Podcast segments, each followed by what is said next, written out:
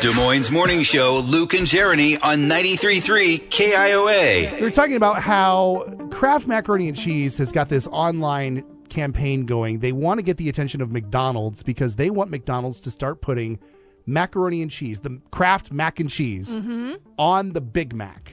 because of Mac. They say there's no Mac in a Big Mac. Never mind the fact that it's served from McDonald's. It doesn't matter. Okay. Totally different thing. Right. Uh, and it got us thinking about our weird food combinations because I don't think this sounds good at all. And I think it sounds delicious. 515-244-4933. We want to know some of the weird food combos that you do. Let's start in Carol and talk to Matt. Well, I got one for you. Uh, while you're while you're cooking your hot dog, you slap some peanut butter and a and a sl- piece of sliced cheese in your bun, and then you put your hot dog in it. Okay, so you're so while the hot dog is grilling up, you put peanut butter and cheese on the bun. Yep. And then when it's all done, put the hot dog in the center, and it's the best thing ever. Ooh, it all gets kind of melty. It does get a little bit melty, but it's I- good. I have never had hot dog with peanut butter on it. You don't It's look like wonderful. you would enjoy it. Well, Oh, sa- same with chili and peanut butter. I've Great. heard that one. Interesting. That's that's a good one too. Thank you for the call, Matt. Let's go to Colin from Carlisle. What do you got for weird food combos? Oh man, just talking about the food just made me more hungry. Just hearing you guys talking about it. So what so do you I got? got some crazy stuff I make. I Okay. like my sandwiches, and uh, first thing I ever did was you know the peanut butter and cheese sandwich. Yep. Which is that you know that's kind of normal, but then I put chocolate frosting with it, What? like cake, like cake frosting. Because I made chocolate and peanut butter great together. Peanut butter and cheese together. I was like, oh, I'll try it with the cheese. Amazing. I don't know why, but amazing. Peanut butter, cheese, and chocolate frosting. Oh, Yeah, it's got to be Velveeta cheese. oh, Oh, Velveeta, good. that's too. what you're particular about is the cheese. melted or Yeah. cold? Cold. Huh? Yeah, I mean, I've, I've done it the toasted way too. It's not bad. I mean, it's definitely good.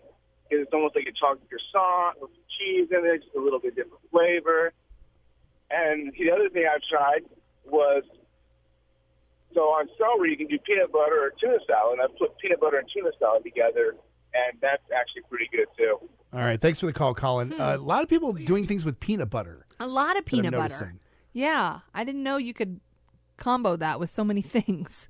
Chocolate frost. I mean, I get it now that he's saying it out loud. Chocolate and peanut butter do taste good together. I It's the Velveeta for me. Really? Because that one, okay, here's where my Luke Matthews is going to show. that one, the texture of cold Velveeta Mm-hmm. just seems strange to me because it's almost like jello. yeah.